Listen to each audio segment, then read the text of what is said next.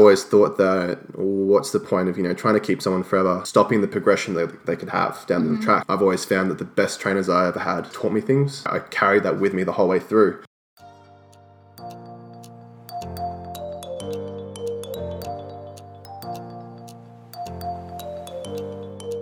Hello, guys, welcome back to the Real Health Real Talk podcast. This is an interview episode with the founder of Raw Power Fitness and Training, personal trainer Chad.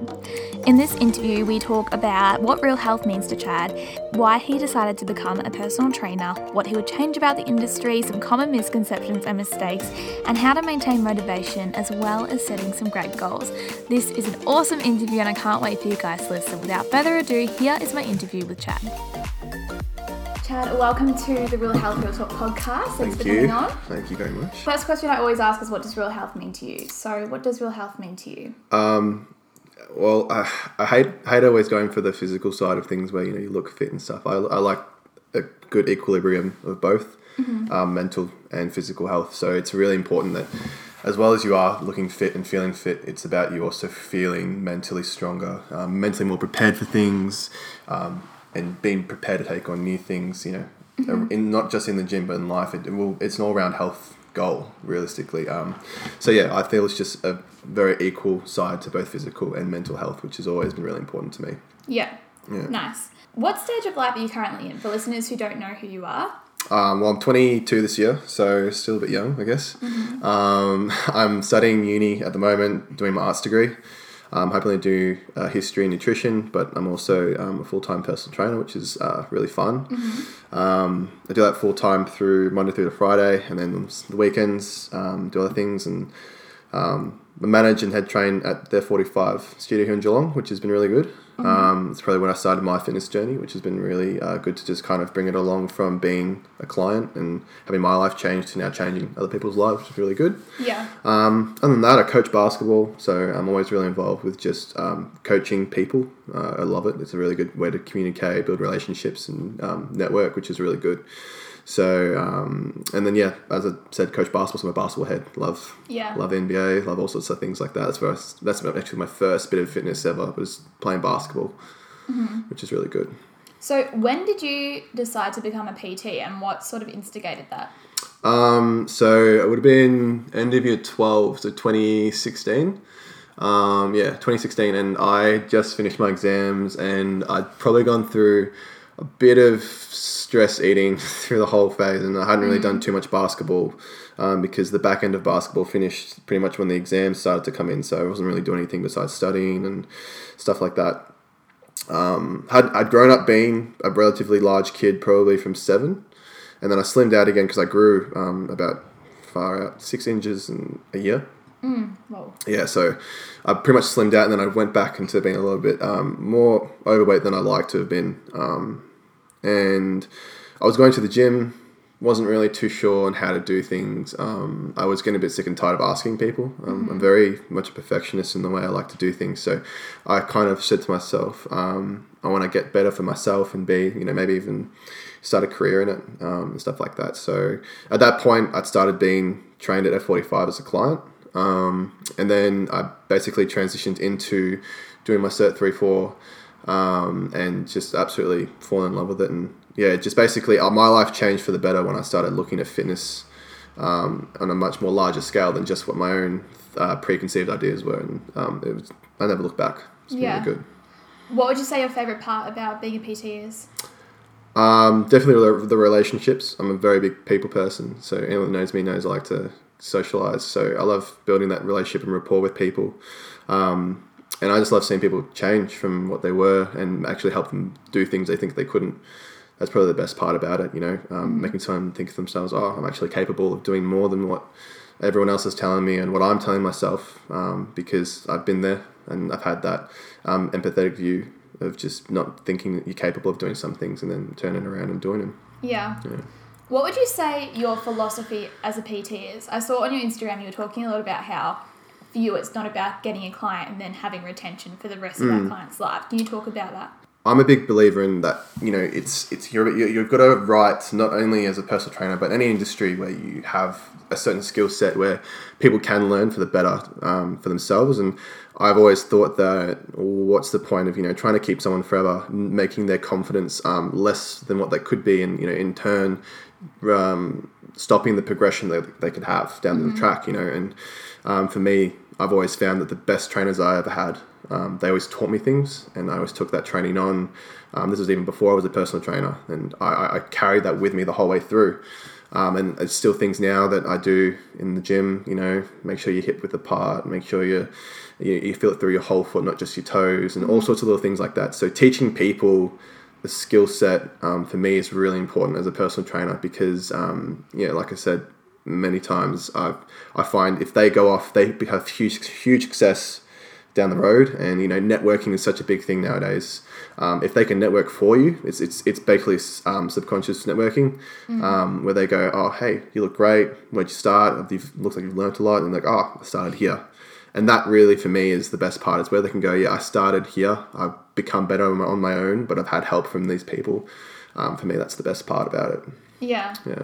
I feel like that's a lot about sustainability too. I think that Yeah, if exactly. you expect for a client to need you their whole life, that's there's Yeah. nothing sustainable about that. Exactly right. Um, and there's nothing worse than if they rock up to a gym and they feel like they can't do anything without you. It kind of Yeah. defeats the purpose of them going to a gym or doing something exercise wise. Um, and mentally as well. Mentally, it's kind of a bit, um, I guess, uh, ironic that you would have to go see a personal trainer to feel like you are able to do certain things where, you know, if they teach you, um, it's the it's the best thing possible because you know oh what did what did, he, what did he say? I'm here today to do squats and he's not here. Oh he said to make sure you've got your toes pointing out a little bit you know make sure that your body alignment's and right your anterior tilt comes up to the top. Just little things that they can learn not to the point where you teach them how to be a personal trainer just but how to just properly do things on their own Yeah. yeah, and I think it's just I think it's lacking a bit sometimes in some trainers.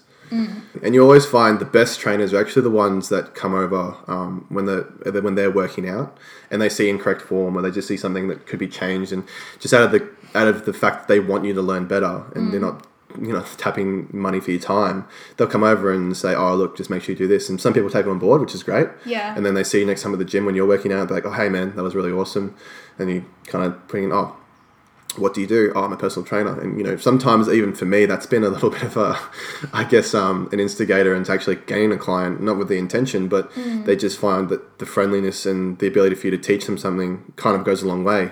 Um, and the worst thing for me, I think, that I've seen in this industry is you've got people, um, and this isn't necessarily people with qualifications or without, it's just people that don't want to learn. Um, and they stay very stagnant and they find themselves not upskilling themselves. And I think you have a responsibility, especially now with so many new things coming out, Yeah. um, whether it's nutrition, you know, um, prenatal, postnatal workouts, you know, whatever it is you're doing, um, that you have the ability to teach that. Yeah, one hundred percent. And I think I always get asked. I think a lot of people want to be a personal trainer or a nutritionist, so I always get asked about it. And I think the number one thing that I say to people is that you have to be ready to learn and keep on learning forever. It's not just, and I think a lot of jobs you have to do that, but it's not like a different nine to five where you go there and you do the same thing every day. Every single client's different, and I think if you don't commit to learning every single day for the rest of your career, then you're not doing your clients justice. Exactly right. What would you change about the fitness industry if you could? Um, if I was to change one thing, it probably would be the depth of which uh, we get taught. And I would almost say it's almost like when you graduate from uni and you graduate with honours, a distinction, almost graduate with a certain level of knowledge. Um, because I found that, you know, the course I did through um, Australian Institute, it was good.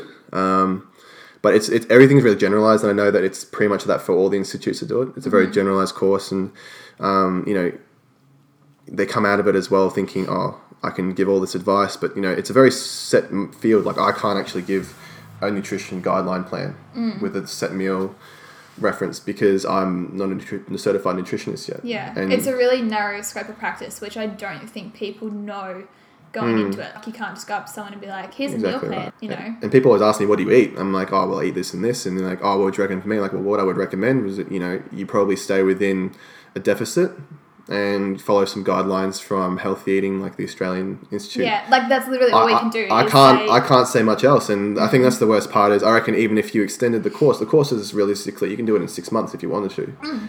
but extend the course out for maybe two years. Get them, get get people in a nutritionist diploma. Um, alongside that as well, um, and I think the industry would be so much better because the main battle we're facing right now is nutrition. You know, everyone rocks up to the Mm. gym, but you know how many people go and eat a burger afterwards because they think they've earned it, or they Yeah. eat something that's not helping their body reach what they've just done at the gym for two hours. It's it's just a really um, I guess blurred area, which I think would be really, really um, insightful if we could teach people just to be a bit more nutritional, nut- nutritionally, um, you know, noted. Yeah, I agree. What do you think? Because how long have you been in the industry now? Just working, Yeah, um, probably uh, just over two years now. yeah. What would you say is the most common misconception that you've had with your clients, or maybe like the most common mistake? Um, they don't appreciate the little things. It's really funny. They don't. They don't really take into account what they've done. Um, because as human beings, we're really looking for big changes in our lives to really um, make things seem like they're justifiable. So you know, um, you, you get a great job, you buy a new car. You know, you do certain things, and other things happen. But in, in fitness, you know, especially for people who come out of hereditary um, or just normal lifestyle without going to the gym, and they want to get to goals, you know, they don't appreciate that. You know, say you know, Karen lost a ki- half a kilo in two weeks. She hasn't lost a half a kilo in the last five years. You know, and um, let's say that you know Phil wanted to put on some muscle. He's put on you know a, one kilo in a month, but you know he thinks he's not doing well because he hasn't put on four kilos. It's little things like that that I think um, they don't really get enough credit for, and we're only human beings. Unless you're a personal, uh, sorry, unless you're a professional or amateur bodybuilder, you're not going to see those results the way you think you're going to see them. Yeah.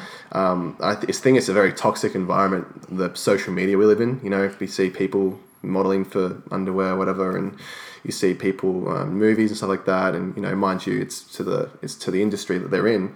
But a lot of people think, oh, you know, if I work out for this many times a week for this amount of, for this duration, I'm going to get to here.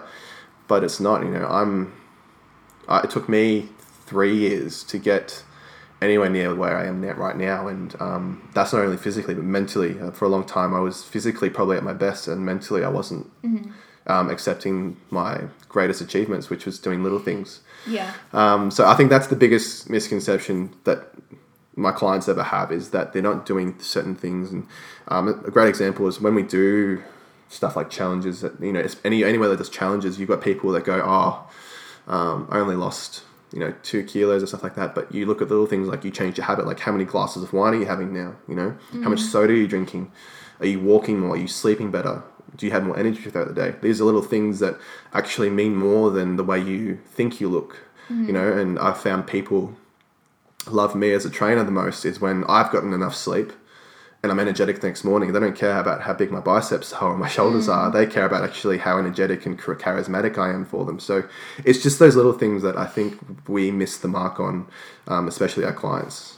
yeah, I agree. I think a big part of being a personal trainer is helping them to recognize those achievements. And I think I understand the mentality. I've been there as well. It's when Yeah. you have your eye on like a bigger goal, so those little achievements. Exactly. Like, ugh. But I had a client who could hardly do any ball slams. Like she just didn't have upper body strength. And then a, a few weeks later, because she's a recurring client, she was smashing out ball slams. I was like, you literally could not Exactly. do this before. Yeah. And I was so excited. And Yeah, she was like, exactly right. oh yeah, that, like they don't remember and they, you need to look at it. Um, but yeah, and I think that's a big thing too. I think your personality, I think some people are better suited than others to be a personal trainer. People just want to be encouraged and you have to shine a light on their achievements. And I think I definitely, I say this all the time, I'm like, oh, I feel like it makes you a bit more conscious of your own body image because you think that because you're a trainer, then people are like, oh, she's not in the perfect Exactly shape, then right, I don't want to train with her. And I've never ever, I mean, it's not like I've been working in PT that long, but I never feel like anyone's judging me by my body, but I, I feel that. Do you know what I mean? Yeah, and I've I've actually had people coach me that are um, not necessarily the fittest of people in terms of they look, but the a their knowledge and b the um, charismatic approach to pushing me um, has actually been the best. I remember one of my um, ex coaches for basketball.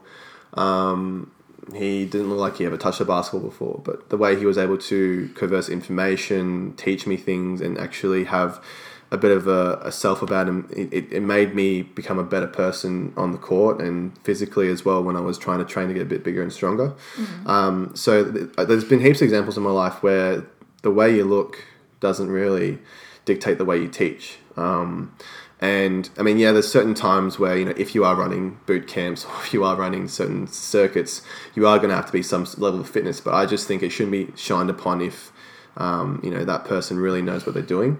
Um, and yeah, it's probably just a little bit of a, I guess, a catch twenty two. I mean, I think you have to practice what you preach. Oh, exactly. But yeah. I think if you, I don't think you should let the stress of having like the perfect body or whatever stress you out of not doing it. If that makes sense. yeah, my whether or not I have a six pack or not is going to let me uh, determine how I teach my clients how to Yeah, do things. exactly. Yeah. And that's that's portrayed through even like professional leagues and stuff. You look Mm. at their coaches and they they don't play anymore. Do you know what I Yeah, mean? But it's their knowledge and it's the way that they convey information. Mm. I think that that's something that's probably not shown or not emphasized enough yeah. in a trainer. Um, how do you personally maintain motivation, especially now that it's getting freezing? um, it's funny. I I always picture myself what I was before, and I know it's not a very healthy mindset to have. and I know we've just kind of been talking about healthy mindsets and stuff like that. But for me, um, nothing motivates me more than I'm just kind of thinking about how I was before I was in fitness. You know, I was was like 80, 88 kilos with 30% body fat and then I've just changed it around to I'm now the same weight but I'm 10% body fat. So it's it's a different kind of you know shift in the way it is um, in terms of weight and, and fat mass to muscle. But um, you know before before as well I, I, I never was really awake for the whole day um, and I find out when I work out, I'm so energetic the whole day through. My metabolism's on fire. Um, I'm focused in. I do so much more productive stuff when I've worked out. So the fact a I want to do things in the day, um, and b like I said, this that little bit of a my probably one of my one of my few unhealthy habits is yeah I just always think to back to when I what I was before, um, and it pushes me to be better. Um, and I always find uh, this is something I think people don't do enough of is you know take take your transformation photos as motivation daily. You know, I look at mine every couple couple of weeks and go, wow, I've come this far. Um, it's very humbling to find where you were. Yeah. Um, and I don't think a lot of people do it enough. And, you know, there's a certain part where you can praise yourself in this kind of world where you've come out of, uh, I guess, a lifestyle or a cycle where you've basically um, not had much education um, in the world of fitness. And, you know, you, you come to this spot now where you're up in the morning, you're walking, you know, your friends say you're looking great, you know, mentally you're happy, you know, all sorts of things. And I think it's just great to just look back where you were. So that's another thing that motivates me. I think a little more where people can kind of relate to me is, um, yeah, I look at where I was and I kind of just make make myself reassure, like, yeah, this is the path that I want to be on. I think that yeah, I think that's good. I think acknowledging that you're happier, healthier, fitter now is a good thing to motivate you, and I completely relate with that. And also, like Kia was saying, how because there's my housemate who she started doing the challenge, and she just completely changed her overall lifestyle. Sure. She's a great example, actually, of actually someone who's um, happy with their goals regardless of their numbered results. Because when she came in um, to do that challenge, I remember she said to me, um, "Oh, I want to just be able to um, have a better sleeping pattern, stay awake, feel more energetic." And I was like, "All right, cool." And you know, um, she got to the last week of her you know weigh-ins, and um, she did lose some weight, which is good. But I said to her, "Are you happy?" She's like, "Yeah, I'm great. I'm, I'm feeling more awake. I'm feeling, you know, more energetic." And I said, "Well, look, if we smash that goal off the table mentally, that's great. I can't really quantify that in numbers. Yeah. So that's that's probably one of the few examples I've ever actually come across where someone's uh, been pretty happy with that kind of result. Not really looked at the big number picture. I just love her mentality about it, and I love it's been a great mind change. yeah, I love that because I think often you see clients who want to fixate on the weight loss, and that's fine because that's where they are. But I do think that there's always something deeper than that. And I think there has to be something deeper than has that. Has to be. Yeah, and otherwise, we've as a, I guess as an industry, we failed if it's just all based on the physical. We've, we've materialized everything we've ever been taught. Um, you know, and my mum, for example, I remember she, she never did yoga before about two years ago, and her back was killing her. Um, and you know, my mum isn't the slimmest of people, but you know, the fact that she's got a stronger back you know, and her, she's not in pain all the time. That's the kind of thing that she's quantified with. Mm. And yeah, it's just it's just a perspective of where you are, and that's why I think you know back to that question about what would you change in the industry, just educate people on what healthiness, healthy living is. Yeah, it's not about having a six pack, or having the biggest pecs or arms. It's not about you, you know, having whatever a thigh gap is, which is the most ridiculous thing I've ever heard. um, you know, it's it's much more to do with your body body composition and how tall you are and your hip width and stuff like that. But um, just those things that we've been taught and seeing, you know, just through pop culture and mm. social media, I just think, yeah, I think we should just numb it out and um, really just back to basics on what is being healthy. You know, it's about just being mentally focused, happy, reassured, and that your your body is able to perform what it needs to perform. Yeah, yeah. exactly. Um, last question. Yeah. We touched on goals how do you personally set goals to make sure that you achieve them? Um, I have a notebook at home, um, and I usually touch it every second week or when I complete a goal, which takes me about. And this isn't just within the gym; this is in general, like life. Mm-hmm. Um, and I put my big goal down first, and I divide it into eight steps. Because um, as as you know, mentioned before, as human beings, we want to be changed by big progressional change in life. Mm-hmm. Um, but the only way you get there is through steps. Mm-hmm. Um, that's what my dad taught me. Um, and yeah, I just basically cracked down everything. You know, say I wanted to. Oh, what was the recent one I just did? Oh yeah, I wanted to be more um, more productive in the way I upskill myself in terms of reading. So I set that into reading um, one article every second day. Mm-hmm.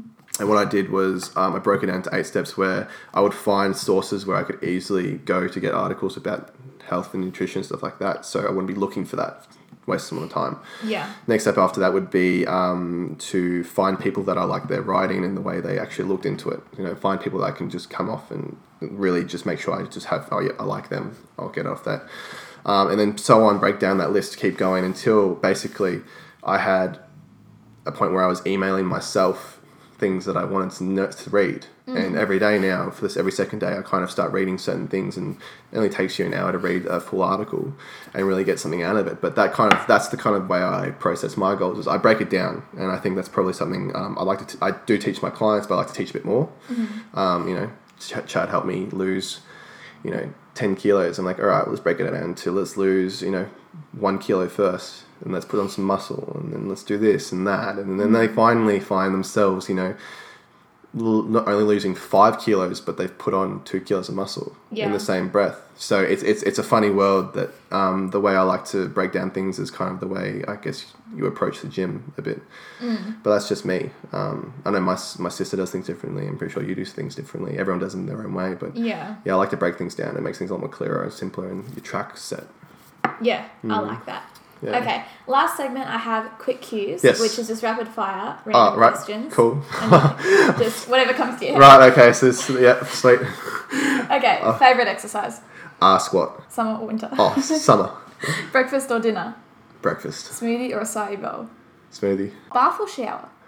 Oh, shit. Oh, sugar, sugar, sugar. Bath or shower, man. I can spend a whole year in a bath. Um. Mm but then there's nothing better after having a shower after workout. I have to go with shower, just convenience wise. That's a really hard one too, because I love having a bath. We don't have one here, but I was saying on another podcast the other day because we had these exact same problems. Yeah. And I think it's because if I could never have a shower again, I'd be pissed off because like a yeah. bath is like a, time consuming. Yeah, exactly right. If I had four hours extra in a day, I literally I've spent I've spent two hours in a bath once. came out like a prune, but uh, oh, I can't. Once I get yeah, I yeah, but um, uh, yeah, I'd have to agree with you. I would be very, very angry if uh, I couldn't have a shower for the rest of my life. That'd probably be the one thing like, uh, I couldn't live without. Mm-hmm. A nice hot shower. Kicking around the big ones. Um, mm. where can people find you for more? Um, well, I'm out of ISO now and getting back into things. I'm actually starting to post more content. So, um, my personal training one is, uh, Instagram and Facebook is Raw Power um, Australia. It's a blue, it's a little blue background with raw power on it. Um, and then you can find me as well on Chad underscore Supermonk on Instagram. Um, it's a bit of a mouthful, but I'm pretty sure I'll Eb- link both of Ebony's. Ebony's going to link him in there. A bit of a mouthful my last name, but um, yeah, that's where you can find me. And yeah, like I said, I'm now that I'm coming out, I spin more productive. I'm hoping to plan, and I'm planning to do posts, um, not just on fitness, just on you know things that I've learned, um, mental stuff and achievements, stuff like we've been talking about today. So, Mm-hmm. um, and yeah, just hoping to provide a bit more of a platform for everyone because uh, I think that's really what it's about. It's just educating and telling people how you've gone through your experiences. Yeah. Yeah, nice. Well, thank you for joining us. No, thank you. That's been fun. Yeah, it has been fun. Awesome. Talk to you soon. All right, cheers. And that's a wrap on another episode of the Real Health Real Talk podcast. I so hope you guys enjoyed this interview with Chad. If you'd like to see or hear more from me, please follow my Instagram at Ebony May Health. And I would absolutely love if you liked this episode to post it on your stories, tagging me so I know that you enjoyed it, or leave a rating and review. Thank you so much for listening. I'll talk to you in the next episode. Until then, I wish you happiness and real health.